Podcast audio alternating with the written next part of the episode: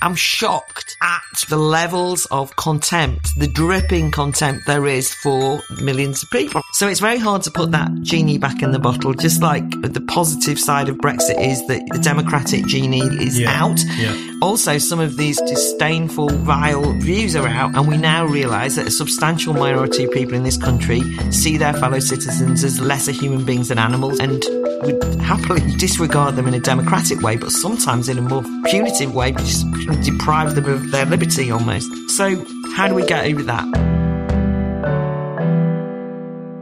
Hello and welcome to the Brendan O'Neill Show with me, Brendan O'Neill. This is a podcast in which an esteemed guest joins me to talk about the big ideas, the bad ideas, the problems and the controversies of life in the early 21st century. In this episode, I am delighted to be joined by Claire Fox. Claire is director of the Academy of Ideas and organizer of the brilliant annual intellectual festival, The Battle of Ideas. She comes from a far left background. Like me, she was a member of the Revolutionary Communist Party and she was publisher of its monthly journal Living Marxism, where I got my first break in journalism. Claire is a regular commentator in the British media. She is the longest standing panelist on the Moral Maze on Radio 4, and she has also appeared on Question Time on BBC One and Newsnight numerous times on BBC Two. She is author of I Find That Offensive, a book about freedom of speech and the corrosive culture of offence taking. Claire may have been involved in politics and political campaigning for her entire adult life, but last year she got involved in electoral politics. In the European elections, she was elected as the Brexit Party MEP for the northwest of England, a position she held until our exit from the EU at last at the end of January. As a Brexit Party MEP, Claire was one of the key figures holding the government's feet to the fire and helping to ensure that the largest democratic vote in the history of this country, the vote to leave the European Union, was finally enacted. Claire, welcome to the show. Good to be here. I want to start by asking you about the European Union itself, because unlike most people, including most people who oppose it and voted against it, you've been in it for the past few months in the belly of the beast as a member of the European Parliament. I'm sure many people listening to this podcast will have seen clips of you doing your speeches and having your standoffs with the European Union officials in the Parliament. Uh, can you give us a sense of what it was like? Uh, is it as feudalistic as European Union skeptics think it is? Is it as undemocratic as we think it is? What is the vibe like? What is the atmosphere like? And what, what was your impression in the period of time that you spent there? It is undoubtedly an impressive setup. You know, you go to the European Parliament, you're treated very seriously and as though you are a very important elected representative. And you're there with hundreds, you know, 700 plus people who've been elected from all around Europe. It could go to your head. You could think, you know, I must be important because I get my um, chauffeur driven cars and I, and I'm kind of treated with real respect. And we all were. And there is a parliamentary procedure that you go through and you sit in a parliament in the round and you get to speak and so on and so forth. So far, so good. You think, well, you know, what is, what, what could you possibly complain about? But one of the things that really struck me straight away was whereas I was really looking forward to having the opportunity to interact with other Europeans and to, you know, to, to be open minded enough to meet other MEPs, there just is very little interaction between MEPs from different countries or different political backgrounds because the whole place feels so stage managed. I mean, everything is carved up behind the scenes in terms of how much time you get to speak, what groupings you're in, who gets what positions. So it's it's very busy. You could spend your whole life in committees, and in fact, I tried to, in my time there, you know, do as it were what one ought to do as an mm. MEP. I mean, I kind of, despite a kind of caricatured version of what Brexit Party MEPs were doing, we all were involved in all of the different formal committees that we could be and going to parliaments and so on. But, you know, they were lifeless. You know, there, there was a deadness behind the eyes, as it were. But you could be busy, busy, busy, busy, busy because there's lots of meetings and lots of business to attend to. But when you actually looked at it, it's of absolutely no avail. Yeah. I would get hundreds of emails from people from the Northwest.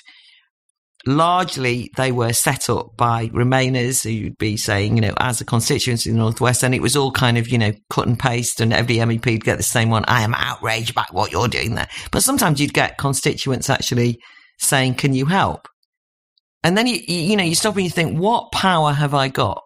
Oh, none. hmm What I could do is maybe write to your MP on your behalf. Do you know what I mean? I mean, there was nowhere to run. So what it did was it confirmed what I'd thought, which is, is that the parliament itself has got no power because it's got no legislative initiation as part of its brief.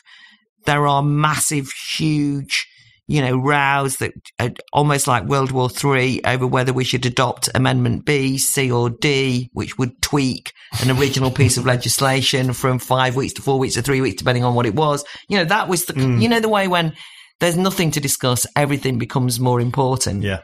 The final thing to just say is the the sectarian nature of the rows between different groupings, how much time they would get to speak on debates, who was allowed to speak. Those kind of things took on an incredible sense of importance. And when you actually looked at it, that's why it felt something like a feudal court. You know, you, you, you th- there was no democratic heart to it at all. You're not accountable to anyone back home. So everything is between the MEPs Mhm. and it's roused between the MEPs and getting in favour with people at the commission so you might get more time and getting to a key position on the committees. All of that. It was soul destroying. so you talk about how it would be easy to get carried away because it is a very grand institution and people no doubt will be injected with a sense of self-importance once they get there. Of course, the difference between a- lot of MEPs and the Brexit Party MEPs is that you guys actually wanted to be sacked. You wanted your jobs to come to an end. You wanted this to be a very uh, brief period in your lives. But I think what's uh, what's interesting and worth dwelling on for a moment is, as you've just touched upon there, is what the European Parliament actually does. Because to most people, a parliament means a representative body. So it's the body that the people have some control over. We decide who goes in it and we have some capacity to decide what those people ought to pursue politically in terms of policy and so on. But the European Parliament uh, is different, right? Because the initiative actually comes from the European Council, over which we don't have direct democratic control. And so, did you feel? Did, did you get a very clear sense that the European Parliament is a is a quite denuded body whose role is effectively one of rubber stamping, or not rubber stamping, but but little more beyond that? Yeah, I mean, exactly the rubber stamping point. That's why I was emphasizing that there are rows over where you should vote, but it's on policies which have come from somewhere else and they're over the minor and minutiae of those policies, but already determined. So that's the difficulty. I mean, I, I think that I may have even said on a Spiked podcast interview with Fraser Myers uh, early on, but you know, when I went the first day that we walked in, there was a lot of press coverage about how the Brexit Party MEPs turned their back to classical musicians playing Beethoven's Ode to Joy. And maybe we could talk about that, how these things became so significant when they were nothing. But the biggest shock for me was arriving in a parliament, you know, in a way we kind of, I was, we were there for the day, you know, you arrive at 9.30, you think you're going to be there till 7.30. That parliamentary session ended after 45 minutes because the commission and the council had not decided who we would get to vote for, who was going to run the commission, that then we would decide how the parliament was going to be organised. And because they were having rows in Brussels, we're all sitting in Strasbourg mm-hmm. and we can't vote on anything because we're waiting for them to tell us. Now, what was shocking to me was that that was not the media story. The media story was that we turned our back on this anthem, which, by the way, is a fantastic and important piece of classical music, a great part of European culture, which I love, a, a piece of music that represents freedom. And how dare the European Union try and claim it as an anthem? And they actually said stand for the national anthem. That was what they said. The and we were all like, no. And so we didn't boo or hiss, but we just turned our backs anyway. Uh, uh, that caused some controversy. But why did the media go for that? Instead of the much more shocking story, which is a parliament that was dismissed for the day. I mean, apart from the utter cost nonsense of dragging everyone across France to go to that and then kind of sending us all home like children. Um, so I was actually, that was my first taste of realizing that the power wasn't there. Yeah. You know, we were waiting on someone else. And then eventually, as um, history now records, a name which nobody at that point was discussing as the possible person who would head up the commission, Ursula von der Leyen, her name had never mm. been mentioned in any dispatches by anyone. Suddenly, this name of this failed German politician who was uh, somebody called her the Chris Grayling of German politics, um, because she was kind of like considered to be everything she touched was a disaster. Suddenly emerged as the front runner, the person who the main political groupings in the parliament were basically told would be the person who would get the job. Suddenly her name emerged, and we then have this mockery of an election, which she just about scraped through, but even then it was you know, she was standing against herself almost. I mean, she was the one who was going to get it, and she could only scrape through on that. So everything from then on in revealed to me, just exactly as you say, that this isn't a parliament like as any other. Yeah. So it's also it operates like the House of Lords. The House of Lords is a scrutinising body. But it doesn't pretend to be democratic, if you see what I mean. And the mm. democratic legislation, you know, is Parliament, and then the House of Lords acts as a as a second chamber the elected part of the European Union is actually the scrutinizing body yeah. of the unelected yeah. power elsewhere. So if you can think of it that way. But the only other thing is, is that we also know that being elected as an MEP in the different member states isn't a major political significant role for anyone. You know, when has ever anyone said that they know their MEP mm. and they go and lobby them and they go and have surgeries. I mean, myself and my fellow MEP, Henrik Overgaard Nielsen, opened an office in the Northwest in Stockport and we've used that office and we've had people in and so on. But you know, the idea that you'd have surgeries, there's no point anyone coming no. to tell you anything because there's nothing to tell them back. It's a complete farce in, when it comes to democracy. So one thing we decided to do, by the way, which I think we did rather effectively as MEPs, for the Brexit Party was that we thought, well, the very least we can do to be accountable to the people who voted for us at home is to pull the curtain back. So what we tried to do was to do regular, you know, films and podcasts and all sorts of things saying this is what happened here so that you know more about how the inner workings of this place happen. And we spoke as much as we could, even when it was an empty chamber, so that people could hear that we were at least trying to formally hold somebody to account there. And actually, it, shows you the kind of appetite for what's happened with Brexit about people being politicized. People started to watch the European Parliament. Mm. live, but in a way because they could, they were hearing stories from us and they kind of wanted to see it operating. And, uh, in one of my, it was a very funny thing happened in the last week where, you know, the chair had, as usual, cut me off. Mind you, I do go on. So she, I had overrun.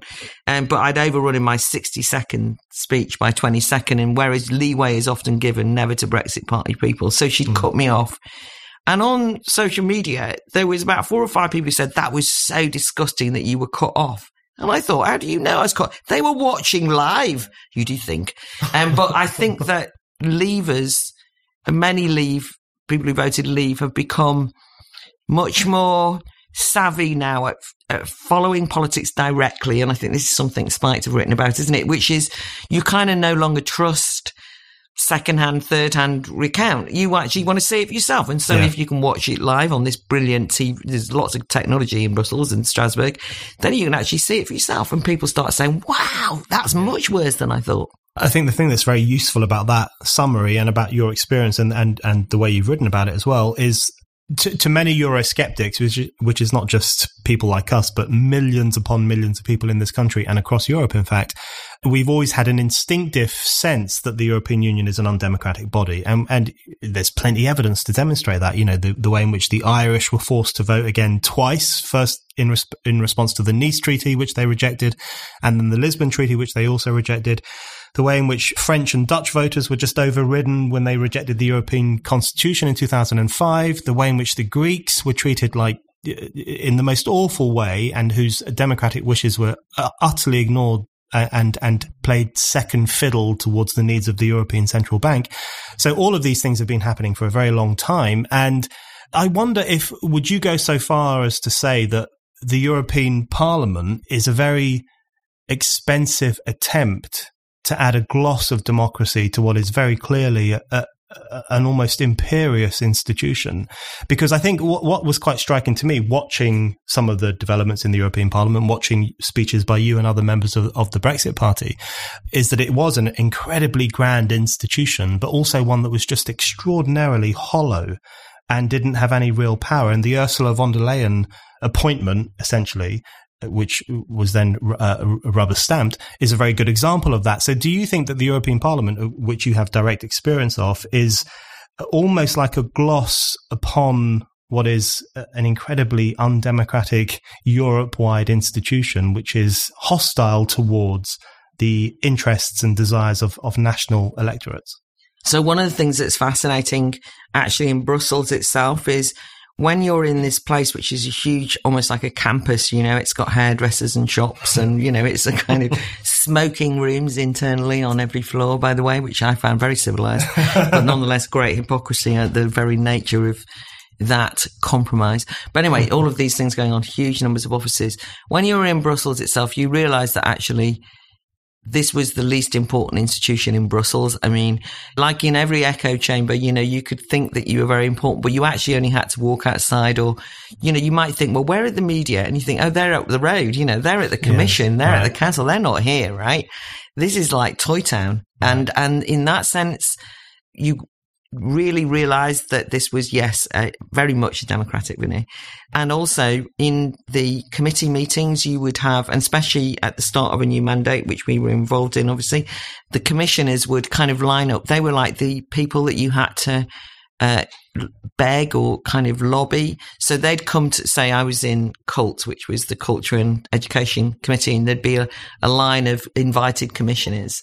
And effectively the chairs of the committee and all the important people in the committee and then everyone in the committee would be addressing their remarks to the commissioners who were there saying, and effectively it was, can we have more money? It's always about more money. I mean, you know, we think it's really important you give Erasmus plus more money, or we think our cultural citizens of Europe awards should, you know, can you, can you take this message back? So you were supplicants all the time to mm. these more important people they would come in and then they would kind of leave. You know, they would, they were like that. You kind of knew who the important people were in any of these committee meetings. And that was also true even in the parliamentary chamber that, you know, the, the, there would be more people in attendance if there was commissioners there doing talks and then they'd speak, then they'd leave, then everyone else would leave the parliament be more or less, chamber would be more or less open. So you always knew that. Yeah. But one thing that I think that is misunderstood, and by the way, I think misunderstood by many Eurosceptics as well, is it isn't that this kind of bureaucratic, you know, this anti democratic institution, the EU, imposes things on the UK. I mean, this is something which I had arguments with my own colleagues in the Brexit Party and other Eurosceptics from around Europe because I think that it became very clear to me that I kind of felt like I recognized a lot of the legislation that was coming down from either the Council or the Commission because guess what? It was designed in Britain, you know? I mean, often it was uh, British politicians or German politicians or French politicians who found it easier to go and uh, convince their peers in Brussels of the need to highly regulate the internet to ban hate speech, say, than it was they could convince them far easier than they could convince their own electorates at home. Mm. So one of the things that was also clear to me was that this idea that this kind of bureaucracy forces the UK government into a situation. I mean, in that sense, some of the people who were most ardent Remainers are right on this because they've kind of sometimes said, well, I don't know what you're talking about. The council is made up of, you know, the prime ministers and the commissioners are appointed by prime ministers from different member states. And they're right, right? They, they're right about that. But what they're, what they misunderstand is, is that the whole setup is a voluntary agreement amongst those people who run all of the different countries to ring fence off decision making from the electorates in each and every member state. So I found it useful to remember that and to remind myself of that rather than constantly seeing them as a foreign imposition. Yeah. It also meant that you could appeal more directly to MEPs there and also staff and lobbyists and all the rest of it who were Democrats. You know, you could remind them that we weren't trying to just get out of the European Union because we'd voted that way. I mean, that was why we were specifically there because of the referendum. But to also point out, look, this is anti-democratic. It's not just, it's not just a democratic veneer, this parliament.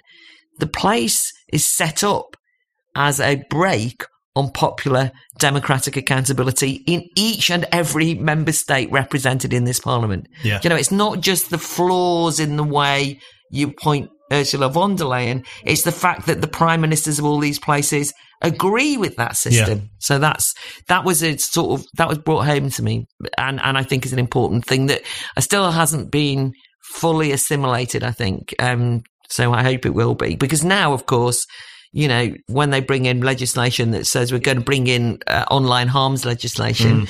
or we're going to ban menthol cigarettes or any of these nonsense things, they can no longer sort of cite the European Union as the kind of home from which these ideas came. I think that's a really important point. And in fact, uh, it's probably the most important thing that's been revealed to many, many British people over the past three and a half years, which was the keenness and almost the desperation with which Britain's own political class wanted to keep hold of the European Union arrangements. And I think what a lot of people realized over this period of time is even if they had previously seen the European Union as this kind of foreign oligarchy and it's stamping its boot on Britain's neck, uh, I think a, a, lot of people will have realized that it's more complicated than that. And and Yeah. what you have is in the UK is a political establishment that is that was uh, I think they may well now have learned their lesson, but which was absolutely desperate to maintain the European Union structures because it allowed them to offset responsibility for their own political decision making and Yeah. to outsource democratic authority to an institution which was beyond the people. I think that's actually you know, you say that the European Union is, is kind of toy town, unimportant institution. But I think one of the very important things that the Brexit party did was to uh, pull back the veil on this institution and bring attention to the fact that it is something that the uh, British establishment itself was absolutely given the green light to, and doing so for reasons which were about avoiding democratic accountability and avoiding engagement with their own people. And so I, I think that in many ways is the key point to learn from the European Union experience. You know, it's it's I I, I don't know about you, but I've been a Eurosceptic for a long time. Maybe not that, but I wasn't. You know, I wasn't agitating for a referendum. I thought there probably should be one. But if you'd have asked people in 2015 or even the start of 2016, you know, what my views on the EU, a lot of people wouldn't even have known. And obviously, I sort of had a public role in the media, so I, I, I was commenting on, on, on Brexit in the build up to the referendum, but it wasn't something that you could say that I was totally associated with. In the final months, of course, when they started to turn on voters already before the vote, when they started to that whole slander of racism and so on, I, Yeah. I kind of spoke more. But anyway, one of the things that I would say was I was genuinely shocked Yeah. by the fact that what I could not get over was that I always thought that the Tory pie were Eurosceptic. There was loads of people. So I would meet Eurosceptic Tory MPs in the build up to the referendum who were ardently arguing to remain in the EU. Mm. And I couldn't understand it. And I, I mean, I was like genuinely like, you're what? You're, you know, because I had sort of thought it was a slightly quirky but dominant wing in the Conservative Party. And what I realised was that most of the Eurosceptic MPs in the Tory Party, in the Conservative Party, were Remainers. Because Euroscepticism was a way that you could deflect blame. You know, you, you could blame the EU it, it, sort of was a bit of the Boris Bendy banana question. It was a kind of glib thing. Oh, it's the EU. What did it? And they did that, but they'd all the time. No, it wasn't a lie or anything, but actually they were totally on board with the idea that a clique of politicians could act in an unaccountable way and make decisions away from the electorate. That bit they'd bought, then they could kind of ridicule in a caricatured way the EU for imposing and stamping on British sovereignty, but they hadn't, they weren't so serious about it that they, when they had the opportunity for a referendum, yeah. that's why all of them lined up. I mean, it was extraordinary, but you could see, therefore, that it was an establishment propped up institution by the British ruling class, and they actually it was very convenient for them. And Euroscepticism was a, a kind of joke for many mm. people. And I think when you look at the Leave campaign, that's why there were very few high-profile conservatives involved in the in the official Leave campaigns, or even unofficial. So it was a kind of it, that was a revelation to me. Yeah. Actually, I mean, I hadn't sort of thought that, and I think then. As you've said, as time has gone on, you know, we started to see the way the British establishment were desperate to not leave, what lengths they would go against their own electorate. So I did think that you're right that that short time in the European Parliament was a time when you could just expose that further. And uh, uh, by the way, I have to say, I mean, the conduct of the British MEPs who were Remainers is just hard to describe there was a sort of sycophancy which I have rarely experienced because they would always stand up and say, Madam President, we just want to say how ashamed we are of the people over there at the back, which is the Brexit Party, because their behaviour. But they do not represent the British people. Everyone's changed their minds, or we mm. have the mm. rise of racism and xenophobia and or misinformation, Russian bots. I mean, but they were constantly grovelling and saying, "We want you all to know that back home, these people do not represent. And it was like, well, actually, these people at the back just won the European yeah. Parliament elections for a start off.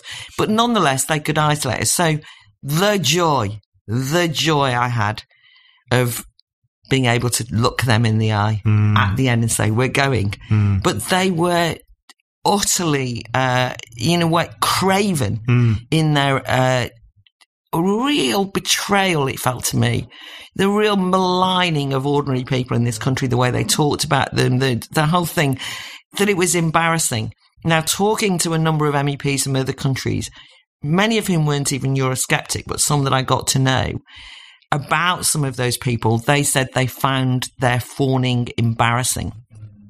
So what was really funny was that they were they they will uh, dispute this, and if they're listening, will no doubt troll me to death. But what I thought was really interesting was their kind of enthusiasm for the European Parliament and the EU project was so over the top that even the most ardent Euro federalist was slightly embarrassed, sque- squirming as they kind of like do these things, and they'd be sort of thinking, "God, have you no shame, no dignity, no?" And so, I mean, I cannot begin to tell you how embarrassing. So there's the story is that the Brexit Party were a disgrace and we behaved badly. Actually, largely uh, misinformation, genuinely, but actually that kind of craven behaviour. But it was, it really was awful. And I think that that's important to note because I do think that sections of the British political establishment and parties and so on had really bought into that yeah. idea that they had more in common. They felt more at home, more at ease with their fellow MEPs, more around the place. And they loved those committees. They, they loved those wrangles over points of order and all of these kind of issues, these petty minded issues, because that was far preferable to, you know, the Lib Dem MEP for wherever going and facing their own electorate who basically would be going, what are you talking about? Yeah. So in that sense, look, I've, I, you know, I've learned a lot about politics from that experience as well myself. You're listening to The Brendan O'Neill Show. If you like this podcast and Spiked's other podcasts, and also the articles and essays that Spiked publishes every day, please think about giving us a donation. Spiked's content is free and we want to keep it free, and donations really help us to do that. head over to Spiked's donation page now at www.spiked-online.com. I want to talk about the people or or ordinary people, as as I sometimes refer to them, I always, I always get told off for doing so, because I think that the way in which they have been spoken about over the past three and a half years is one of the things that has shocked even me. And I'm someone who's been talking about the snobbery of the elites for a very long period of time. On this podcast, we've had numerous leavers, mostly left wing leavers. In fact, Kate Hoey, Gisela Stewart, Paul Embury, Morris Glassman, also more right leaning leavers like Matt Ridley and others and all of them have expressed this horror, in fact, and and none of them had any pretensions, particularly in the political class, uh, as this kind of wonderful institution. But all of them have been horrified to varying degrees at what has happened over the past three and a half years. So I do think a reckoning with what has happened is in order. And I think one of the things that I found really despicable since June 2016 was the speed and the intensity with which voters' common sense was called into question, their values were called into question, and then that gave way to this um, demonization of them as racist and xenophobic. And it very quickly snowballed into one of the most anti democratic drives I can remember in my lifetime. And I think that's one of the things that the Brexit Party experienced in the way you've just described. But one of the things that the Brexit Party experienced was this notion that you guys were almost because you had won the European Parliament elections and almost because you did represent that kind of intensive, uh, largely working class, quite northern desire particularly you as uh, the MEP for Northwest England, because you represented all of that, that made you instantly suspect. So I wanted to ask you, it, looking back over the past three and a half years, have you been shocked what by what has been said? And also, do you think we can move on from that, or do you think we need to have a proper discussion, a, a proper analysis of the breakdown in political decorum before we can move on to some uh, more kind of normal form of politics? It's very difficult, isn't it? Because I've I've just actually had a weekend in which I, you know, typically on social media have had a run in with some of the more extreme elements of the um, Remainer mm. hardcore that are left and their ways of talking about people and the accusations of racism and knuckle dragging and all the rest of it have been so vile. And I really try and resist replying or or getting wound up by it, but I get wound up by it because yeah. I cannot stand it. I'm so outraged by. Mm. I can't bear it when they do it. You know, I can't bear that they think that people are stupid and vile and xenophobic and anti. You know, you know, somebody said, you know, Brexit is just anti-foreigners, and you know, and then you go, no, it isn't. And it's like the whole thing, and then it kind of starts and it unravels, and some of these prejudices have really taken me aback. I mean, it has taken me aback. And it's interesting because at the same time that that's been going on, there's been this in the last few days a bit of a discussion about somebody that it looks like the Tories have taken on who has written mm. some pretty, you know, foul things in terms of a, a eugenicist account of, of people. It's a bit murky as to who said what when, by the way.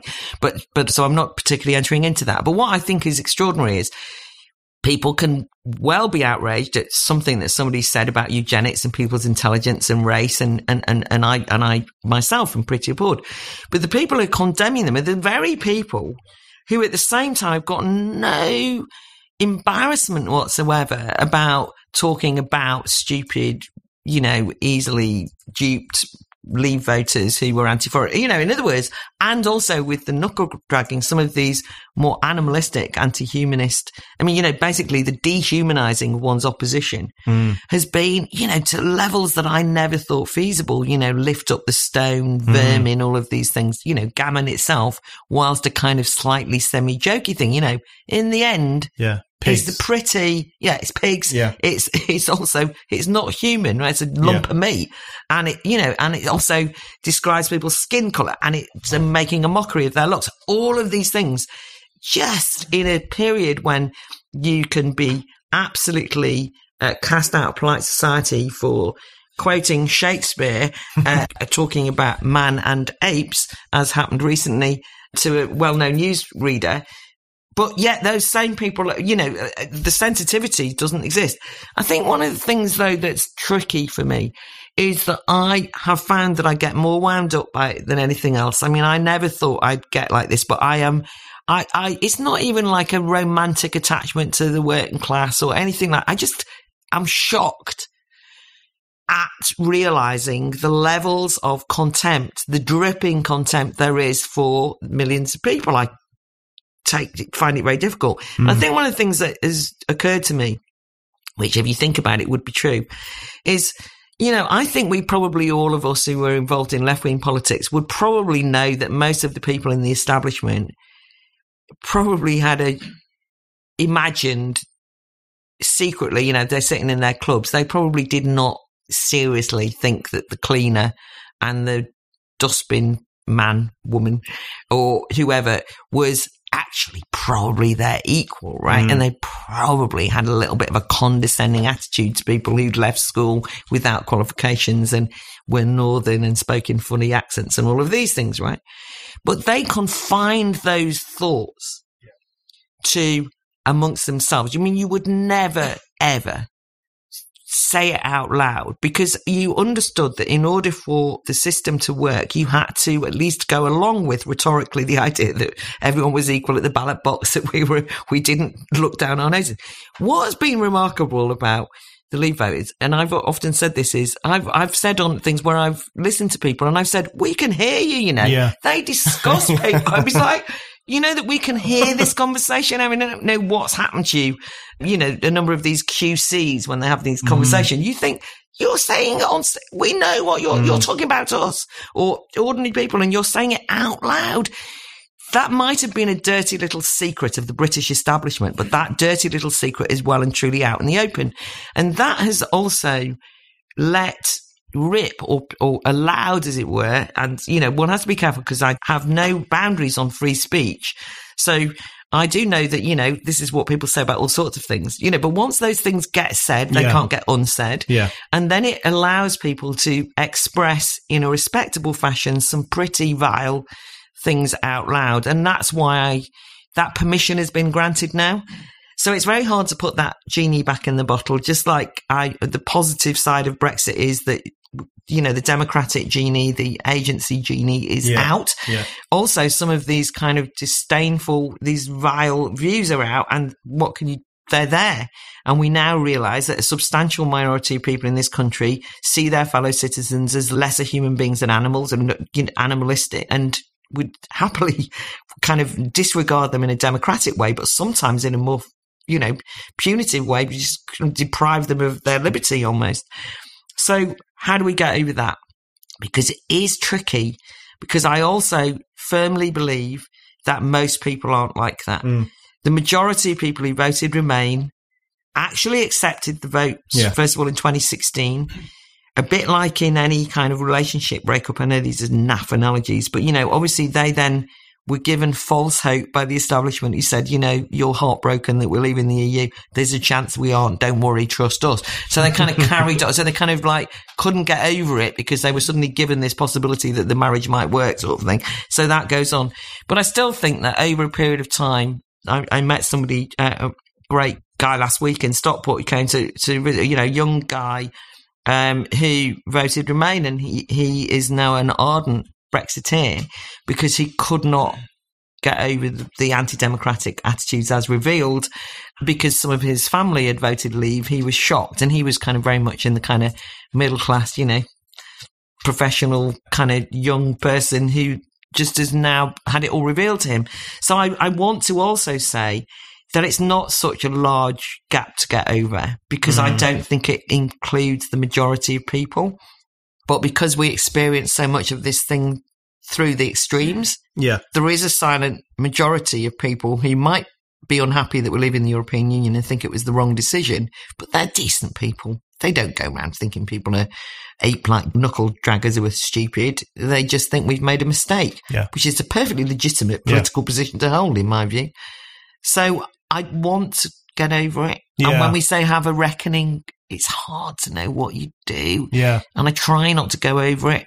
but as I say, once a kind of piling happens on social media, as it has done to me this weekend, It's like and like during the um, European elections, people will laugh, but I I uh, completely plagiarised the slogan. You know, they go low, we go high. Yeah. And to the point where people started telling me that Michelle Obama was copying my slogan. But anyway, it was a bit embarrassing. But anyway, but I'd say at every rally, and I, you know, as a way of kind of encouraging us to, to people not to get bitter and just name call. But I'd be saying on stalls, you know, on the streets, you know, they go low, we go high, and then somebody come back past us and say, "You racist scumbags," and I'd go, "You don't, you go." so all these people I'd just given an election to because I think it, you want, you know, you want to be calm, you want to say keep the lid on it, but some of the insults are so outrageous, Mm. not at me or you or those of us in the public sphere who, God, you know, we're tough enough, but just the way that whole sections of people have had their reputations traduced Yeah. and destroyed is pretty grim. I mean, I find it harder to get over, and and that's not because I just found it as shocking as you obviously found it, and as you've just described there. But I think uh, for me, the reckoning is not so much about getting back at these people, and I completely agree. It's not Remain voters. It's not the 16.1 million people who voted Remain. It's it's the infinitely smaller number of people who are very influential, very powerful, have a lot of money, who who devoted you know most of their moral energy over the past three and a half years to preventing Brexit from happening. It's it's the elite basically. Yeah. It- and they, you're not supposed to say the elite these days, but it is the elite, the elitists. And the reason I think it's important, in my view, the reason it's important not to get over it is because it's basically for one very straightforward reason, which is that I think the explosion of hatred over the past three and a half years points to the possibility that democracy as an ideal wasn't taken very seriously. So, you know, I can handle being insulted and I can even handle, you know, working class communities being insulted because they've got tough hides and they've probably faced worse than this historically speaking. But I think what it points to is the possibility that the battles we thought we had won, courtesy of the St. Peter's Square March in 1819, and then the Chartists in the 1840s, and then the suffragettes in the 1910s, all those battles we thought we had won, and we thought it had been established that we were equal, and that the woman who cleaned the mansion in which the Lord lived had the same democratic power as the man himself. We thought that had been established. And then, so over the past three and a half years, I found myself thinking maybe that's not true.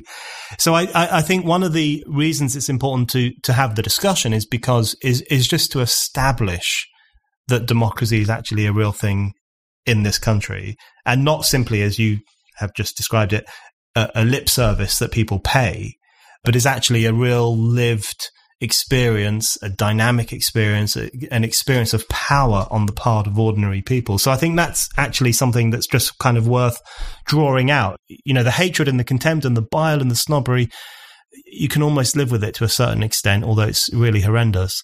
But it's the question of the fact that this stuff was bubbling under the surface suggests that maybe democracy as an idea wasn't as broadly accepted as we had hoped.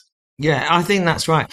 So I think my way of tackling this is to see it now as based on what we were talking about earlier, a recognition of the fact that the EU was not so much a, a foreign imposition, but something that was bought into Yeah. in an anti-democratic way by, you know, uh, UK politicians and elites and establishments and multinationals based here and all the rest of it. But now that you could say that democracy's come home and politicians have to look us directly in the eye and, you know, say, oh, I made this decision and I'm now accountable to you. It's finding ways of making that case for democracy constantly and continually and not squandering the opportunities of bringing democracy home.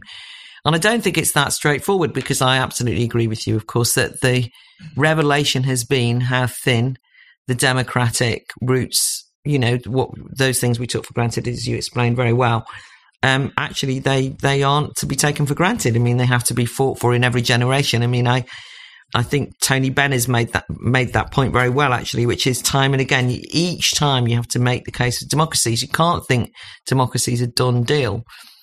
Now, the danger that we face at the moment is that we have this opportunity. People have had their voices heard that now, thankfully, Mm. after the general election. I think the electorate were very savvy in their decision to uh, use the Conservative Party as a vehicle for their own ends and not because they'd all become Tories. And also, they made a decision that you know, didn't do the Brexit party any favours. They said, no, we're not going to use you, right? Because we actually want to ensure this happens. And they, Yeah.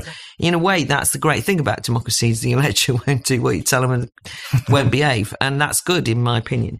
Agencies back on the table, you know, suddenly people realize, well, actually, we can change things, you know, and what was at risk when Brexit was nearly defeated by the Remain alliance was that people would draw the conclusion that you couldn't change things. So you know that, that, that it was no there was no point even trying because you, there, there'd been this big revolt, and then you just got stamped on. So great, a great sort of psychological win.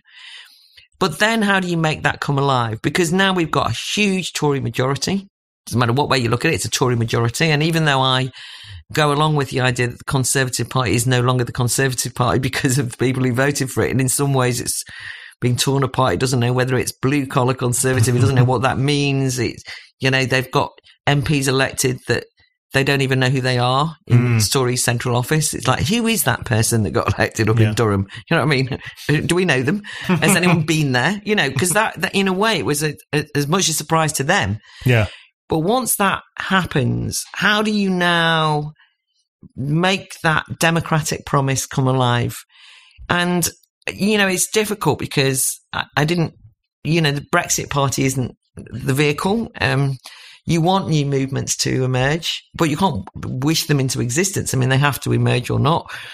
Uh, You know, I, I've been at discussions recently in the Northwest where I've been invited to speak or in, and in Yorkshire last week where people are saying, you know, should we join the Conservatives and become like a momentum or entryist group in the cons- you know people are kind of coming or oh, should we stand as independents in in council elections? I mean how do you kind of make your voice matter now? You know i'm not i don't want to wait 5 years people will say. And i can sense a frustration that there isn't the democratic mechanisms in the country to quite express that. And i've written and i know that Spiked have had articles on this as well. I've just written an article critiquing the citizens' assemblies. I mean, you know, when you think of it, what you're now offered are these completely contrived citizens' assemblies that are the very opposite of an assembly of citizens. You know, they are only if the citizens under the control of, you know, and a group of experts who will tell you exactly what to, how to think and all the rest of it. So it isn't given to me how it's all going to Yeah. unravel.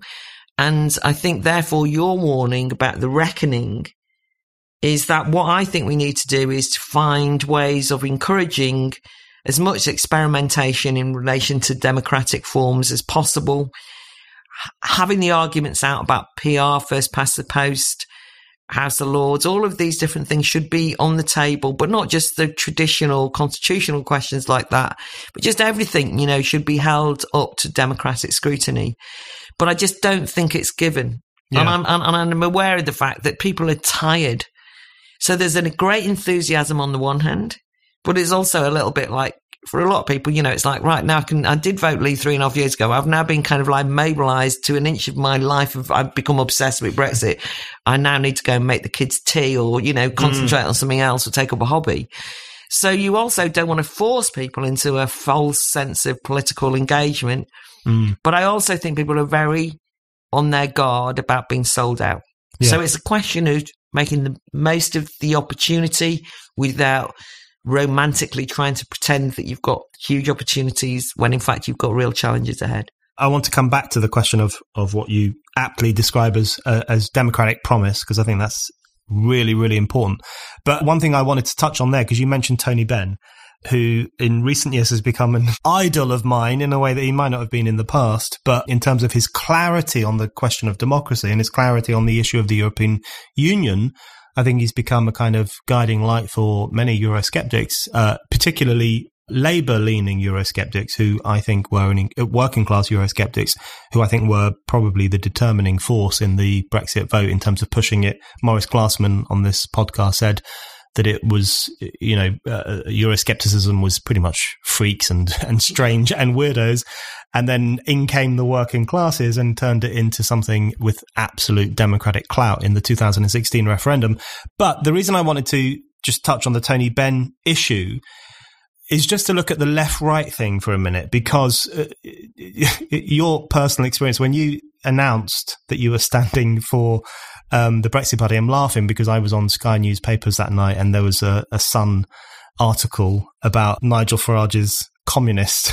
and there was lots of stuff like that. The commies standing for the Brexit Party and, and why is this radical left winger standing for this kind of people call uh, uh, Nigel Farage far right, which is completely and utterly incorrect. But uh, you get the gist. So one of the things I thought that was quite important about what you did, and and this is not just a romantic argument, but one of the uh, things I thought was important about the role that you played and and other left leaning or, or, traditionally leftist Eurosceptics. I think one of the important roles that they played was just a reminder that this wasn't Euroscepticism wasn't necessarily an eccentric right wing phenomenon that was only existent in the 1922 committee and among conservative societies at Oxford University, but that actually was a mass sentiment and a mass sentiment in particular among former mining communities and in parts of Wales and in parts of the north of England and in parts of Essex and in, you know, the more working class suburbs of London.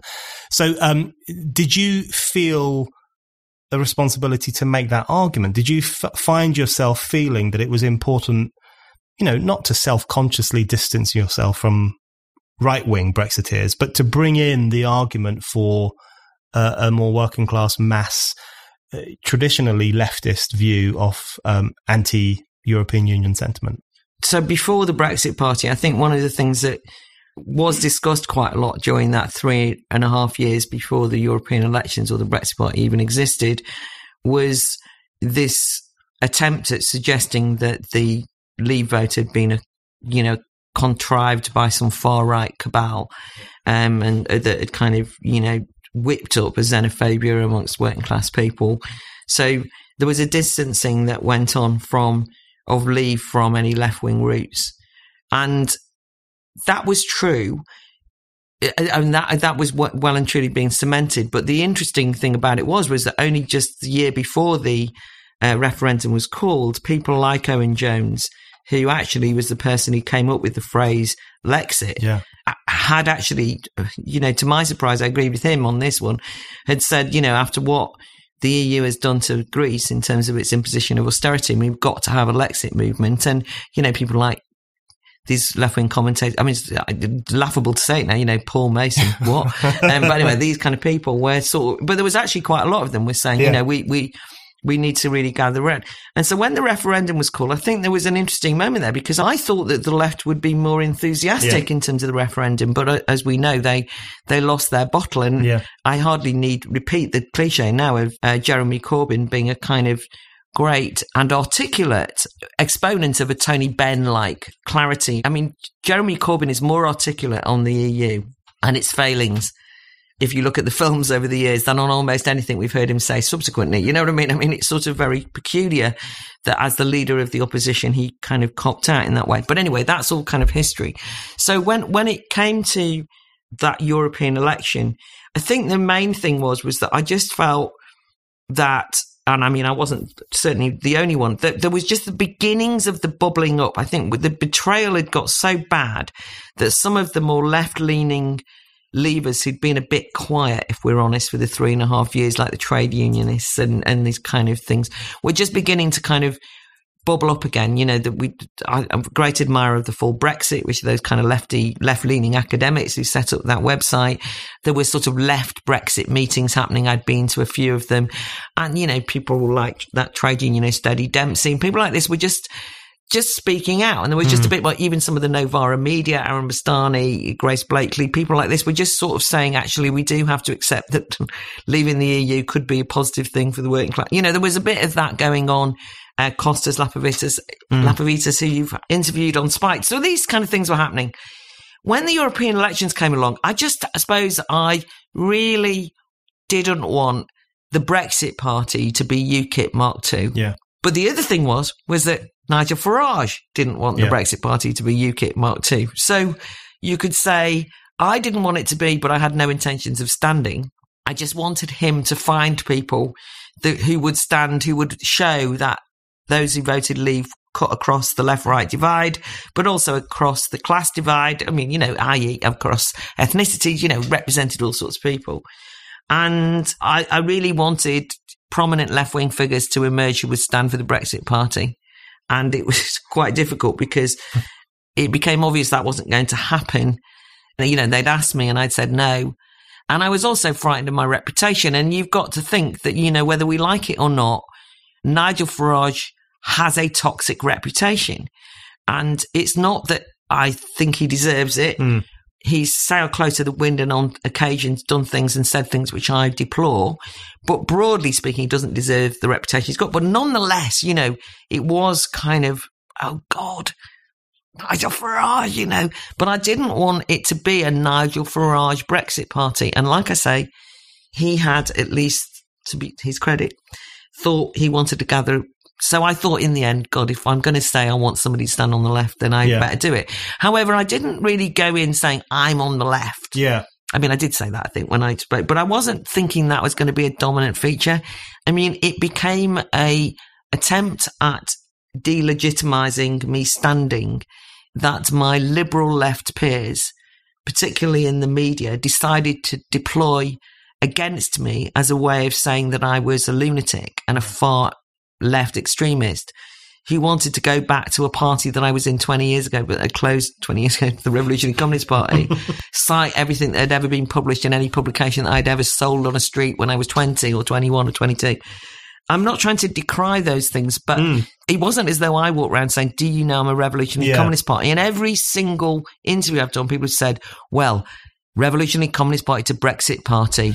And I've said, Yeah, but there was a 20 plus year gap. It wasn't like, so, you know, people just have forgotten that for the last 20 years. Many people on the left and right, if, left and right have become complicated phrases. You know, free speech, is that a left or a right wing thing? You know, is it left wing to be green when you're into arguing for eco austerity. All of these things are muddled. And so I find it very annoying mm. To be constantly labeled with, you know, commie Brexiteer because I was having to almost use labels which I hadn't myself used for a while, not because I felt I'd gone right wing, but because I think politics changed. But positive thing, I know that by standing, I enabled people who were Labour voters or trade unionists or people who just consider themselves to be progressive left to vote for the Brexit Party in the. European elections. That will mean that people like Paul Mason and so on will say that I was a useful idiot for Farage. Yeah. But it just gave people permission to say, well, when I voted leave, I wasn't a right winger. And now I'm going to vote for the Brexit Party to reassert that I wanted to leave and I haven't changed my mind. And voting for the Brexit Party is not voting for Nigel Farage's UKIP Mark II because this is a different organisation, which it was and is. And therefore, in that sense, I kind of think it was worth doing.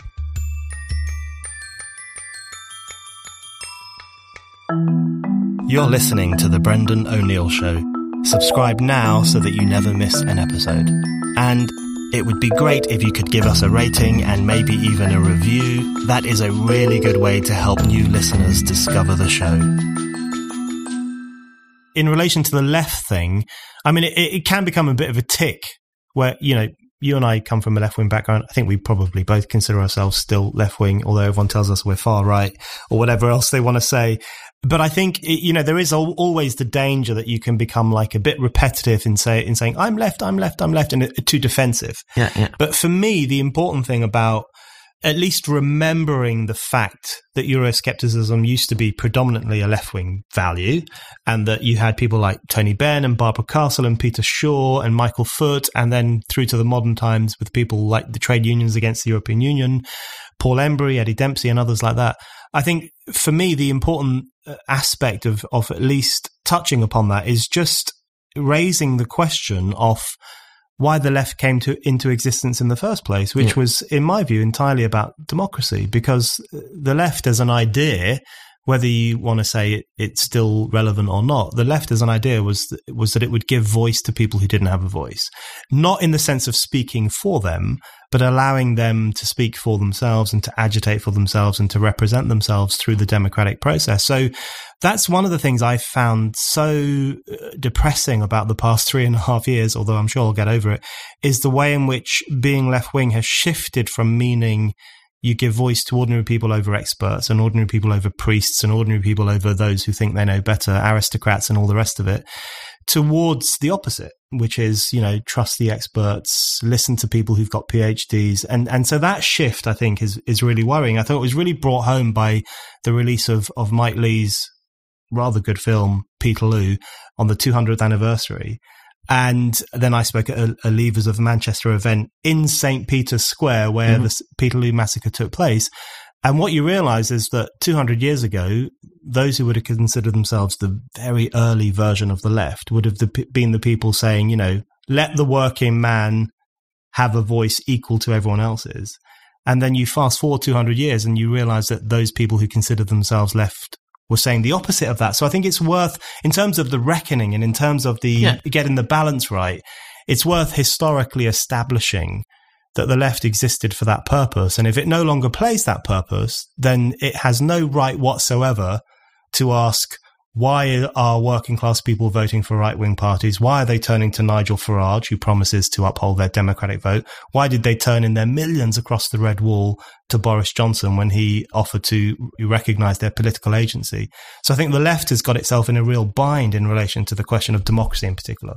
Exactly, because I think the reason why it's worth remembering that left historical origin of the, the, the demand for democratic accountability and its relationship to the European Union is because precisely as you said, we've started to realize that democracy is not as deeply embedded in contemporary society as we thought. So, yeah. of course, nobody thought that you were going to have to go around saying to people, well, you do know that when the vote was brought in for the working classes, that people said, well, even working men, people, women, that they shouldn't have the vote because they couldn't read or write and they were therefore not educated enough. And now you're saying mm. these people are not educated enough to vote to know what they're voting for. These arguments we thought had been dealt with and then they weren't. And it was the left, I mean, historically progressive left wing forces that had made those arguments against that kind of elitism. So I think that's a perfectly important thing to connect to.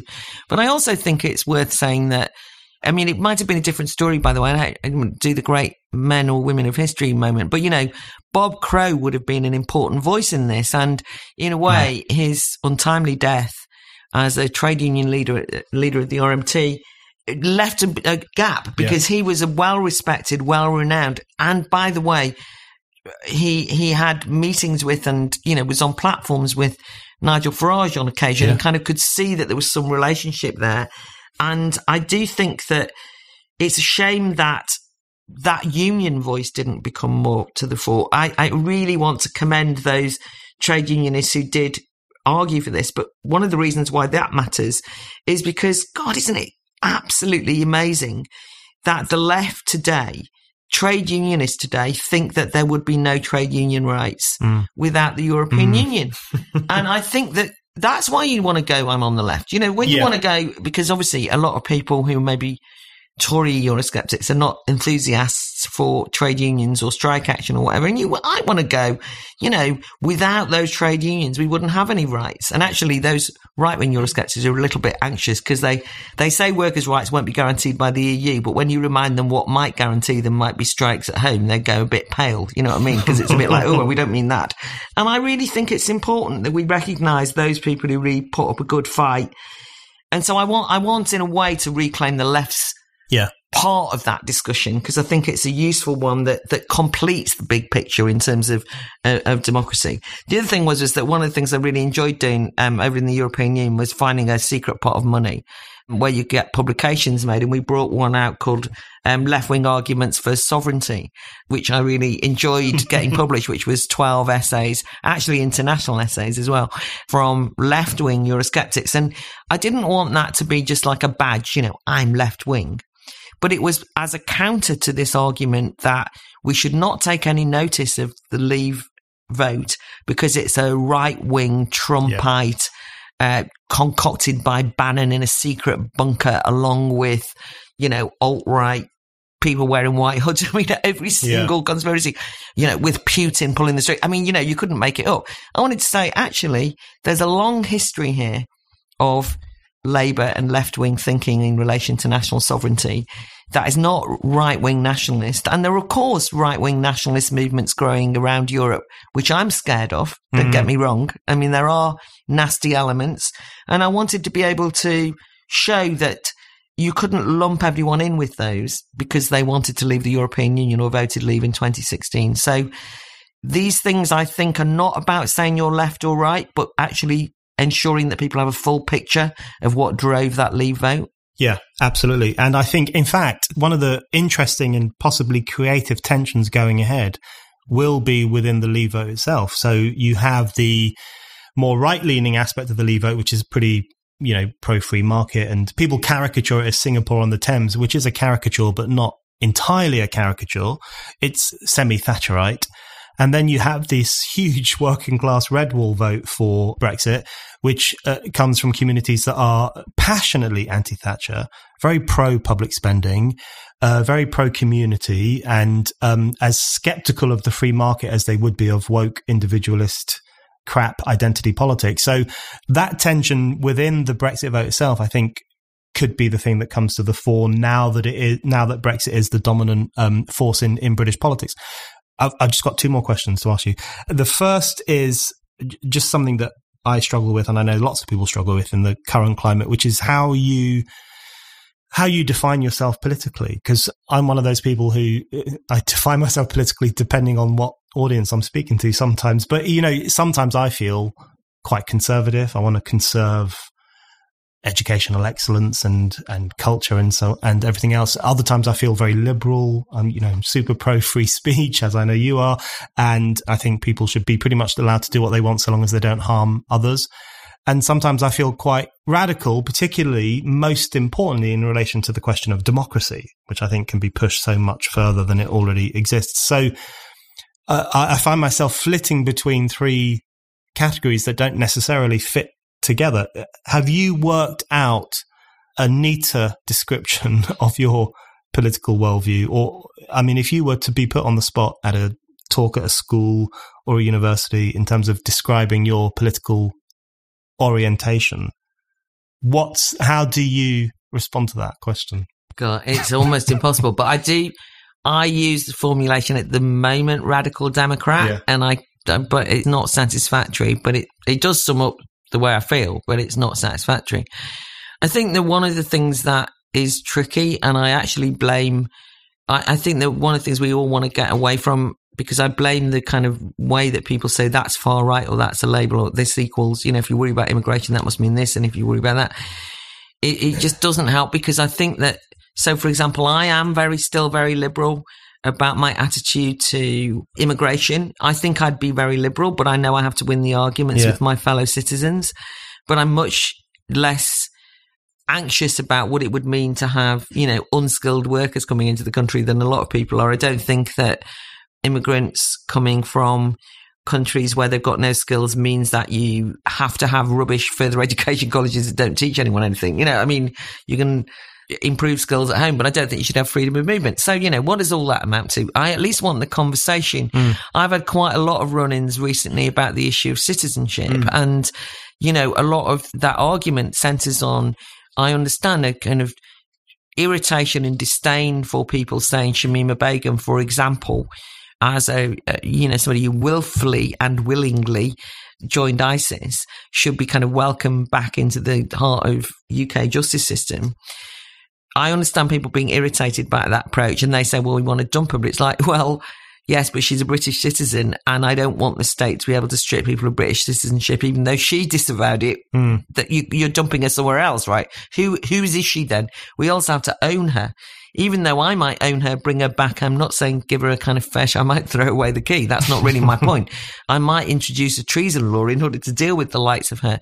So I'm not ch- talking about being soft, but as soon as you say that, then actually people who are as it were, anti-liberal, anti-woke, immediately like, oh, you're supporting, you're making apologies for ISIS members, or you know, in other words, we're all too quick to put people into boxes and label them. And I include people who I might have agreed with on some things like Brexit or, you know, whatever. So what I really want to happen is, is that we just have more debate and discussion, which mm. sounds so pathetic as the director of the Academy of Ideas who organises more debates and discussions.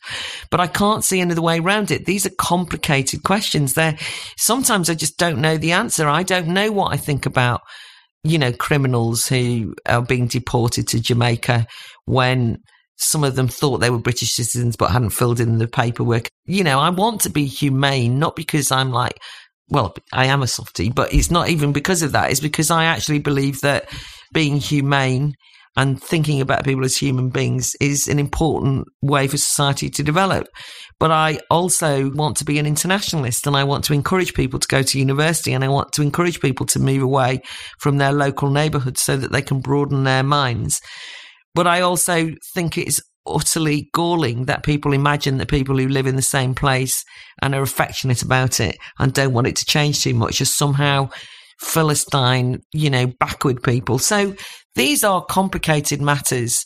And by the way, there is an, a critique I would make of, you know, myself, say, is it is tricky because we say things like metropolitan elite. Mm we know it's shorthand. We know what we mean, but we've also got to be careful that we don't caricature people who are actually aspirational and want to get away from the kind of cloying small townness that they left behind. You know, we've all, well, certainly I did that.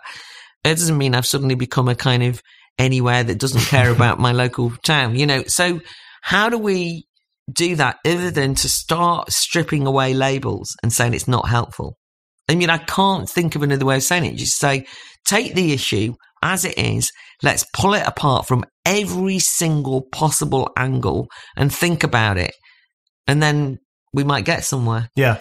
That's my way of thinking about it. So that doesn't answer your question no, because I, th- I, think it's impossible at the moment to do. I, I don't think that's soft at all. And in fact, that's, uh, I would say that that is the whole idea behind Brexit. The great thing, in my view, about the vote for Brexit, which distinguishes it from the vote for Trump, uh, the vote for various populist parties in Europe, some of which I think are positive developments in, in a roundabout way, but they're complicated by the fact that people are voting for something problematic. The good thing about the vote for Brexit is that it's a vote for the throwing open of political life to more democratic accountability and democratic input. So it's it's open ended. So this is what irritates me about people who say, "Oh, you're voting for a xenophobic nation with less immigration and more free market politics." I mean, there's no outcome to Brexit at all, and in fact, it's the opposite. It's the potential creation for this of the space for more and more debate about the key questions. It's the, yeah. the re-democratization of public life. I just wanted to quickly say that I always say that you know when George Osborne tried to say, you know, if you take this situation. If you if you vote leave, you're you're leaping off a cliff. And I used to think, well, that's exciting, isn't that? Yeah. We learn to fly. I mean, you might be, you might. I mean, that's the way that everything from entrepreneurialism to every single progressive breakthrough was to leap into the unknown. You know, it was absolutely unknown what would happen if you gave working people a vote. Yeah. Or women. I mean, these things are completely disruptive, right? Yeah. Abolish slavery. Wow, this is a big thing. And so, and every, you know, fly aeroplanes in the sky. I mean, railways. I mean, these were leaps into the unknown. They would have the most disruptive consequences. And he tried to say, don't do it. It's a leap into the unknown. So I like that yeah. leap into the unknown, yeah. but it's a bit scary because you don't know what's going to happen and you might fall. And, yeah. you know, that change is like that. It's not a guarantee. Yeah. It's actually a risk, but with all the potential at risk, exciting possibilities of it. But the, but I suppose the other thing is just that like you say, what, why is it a closed debate all the time? I don't think we know the answers, but we're asking the questions. And maybe that's what, you know, the, the reaction against the technocrats and the, the, the period of there is no alternative where you just felt sidelined from major discussions and ideology didn't count meant that people just were you know, demobilized and demoralized by being done to, as has been mentioned many times.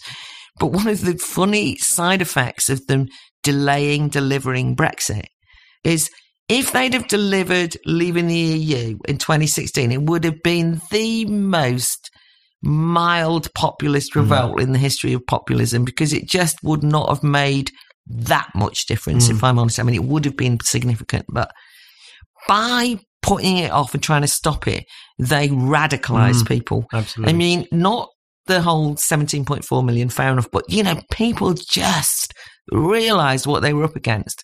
And I think that that then has given people a taste for, you know, the possibilities of what change needs to be, how it has to be a bit more in depth than simply just having a new government or whatever. That's why, I mean, I, I can do my advert now. I mean, the last thing that, that I'm going to do formally as an MEP, but as a former MEP, along as I say with Henrik uh, Nielsen, is we've got a conference called What Next? Changing Politics for Good. Because the one slogan that resonated from the Brexit Party was change politics for good. People loved that slogan.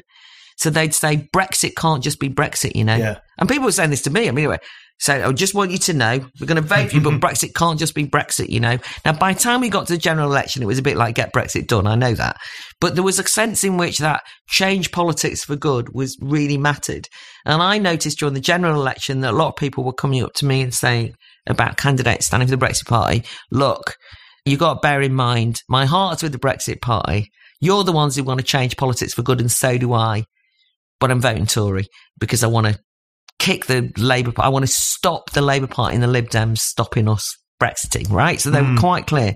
But there was a real attachment, not to the Brexit, because what does that mean, but to that change politics for good. Now, I'm not trying to overstate it, but anyway, we've organised a conference on the 29th of February, a Saturday conference in Stockport in Edgeley in the football club, uh, which everyone should come to and which will be advertised, I'm sure, on Spiked. But we wanted to do it to show this is a real town hall meeting, you know? It's a full day conference discussing everything from the plight of coastal towns to how we do, whether we should have PR and all this sort of, um, every discussion you could think of, the future of the union under Brexit. But just trying to say, look, why don't people organise these things? And when I said earlier that I think citizens' assemblies are a disastrous idea, I'm hoping that this will prove that you can assemble citizens and it be a bit more creative and open ended. I just want people to do those things all over the place. Yeah. You know, at the Academy of Ideas, we do a big festival, the Battle of Ideas. You've mentioned that's great, and I want that. But I want people to self organize, bit of DIY, uh, pop up debates all over the country, experimenting with ways of having discussions, standing in council elections if they want, or getting involved in, you know, stopping the local swimming pool being closed, but also holding people to account, taking that agency and making it matter. So that's my modest contribution to it. But I think and hope that there'll be a lot more of that going on. My last question actually was on changing politics for good. What next? Your conference in Stockport on the 29th of February.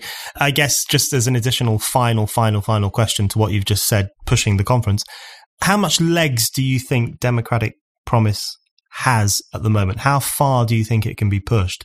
I find myself flitting between thinking we're going through an incredibly radical moment in which vast numbers of ordinary people have forced the political establishment um, and reprimanded the political establishment and put pressure on it to um, adhere to the promise of democracy. I think that's pretty much what the past three and a half years has been about in a roundabout way.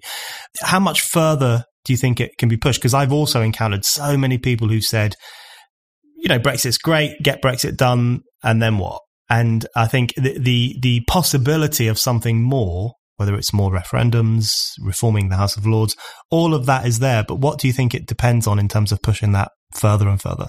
The bit well, it's a completely unknown question, but I do think that what has happened is that I, I don't know that you can push it too much. And I keep mm. saying to my, you know, colleagues or my erstwhile colleagues around the Brexit party, people are saying the Brexit party are going to stand.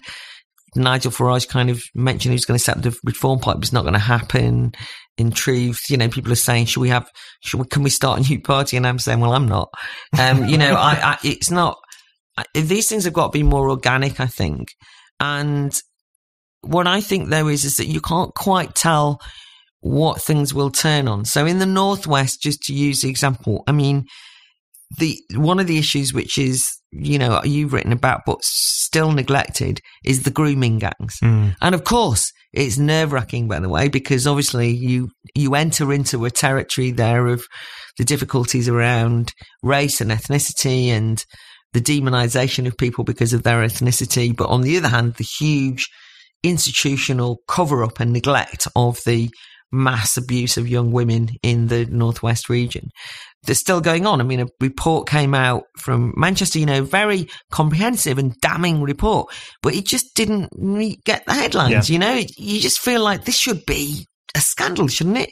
So it is a scandal, but not that big a scandal. So that kind of issue can just bubble up. At the same time, I I have found that people are really incensed around some of the issues around eco austerity. So you, you, you again, and we've seen that internationally a little bit in, um, obviously in France, the Gilets jaunes started in that place there's an incomprehension mm. in some areas that people would start saying you, you're going to ban petrol cars. And, you know, it's like, what are you talking about? Put heating bills up. You know, these things matter to people, not just in a material sense, but it just again feels like this imposition.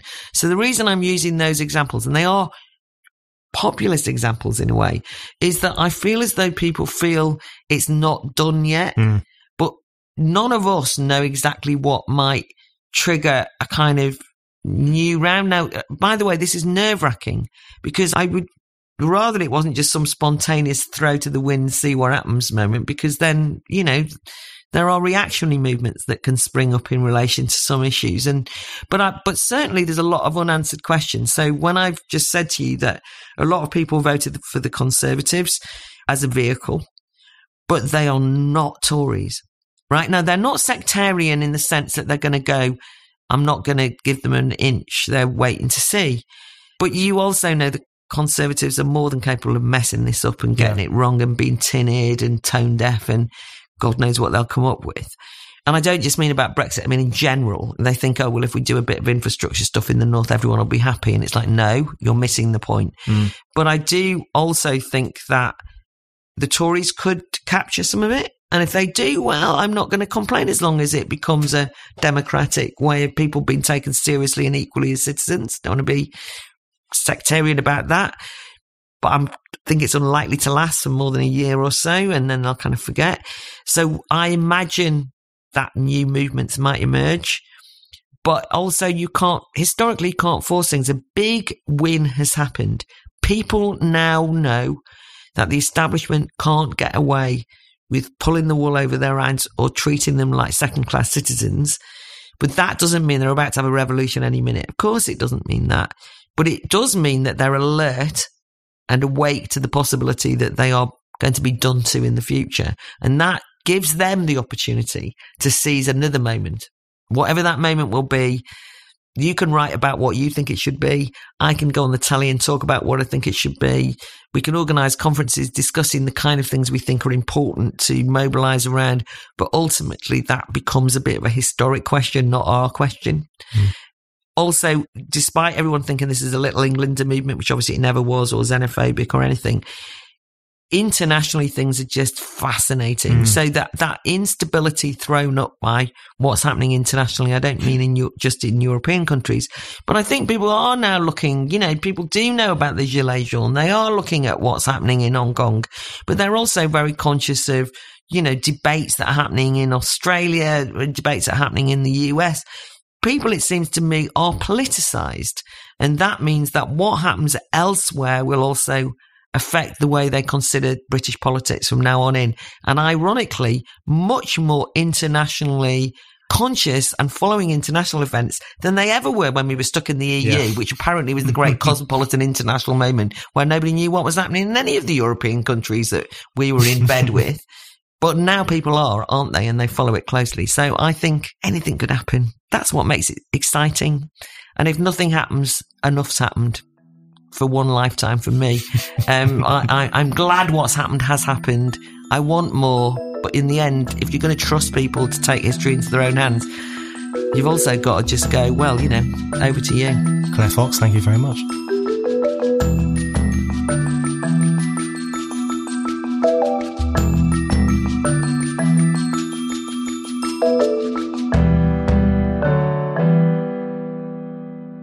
Thank you for listening to The Brendan O'Neill Show. We'll be back with another guest and more discussion. Don't forget to subscribe. And in the meantime, keep reading Spiked at www.spiked-online.com.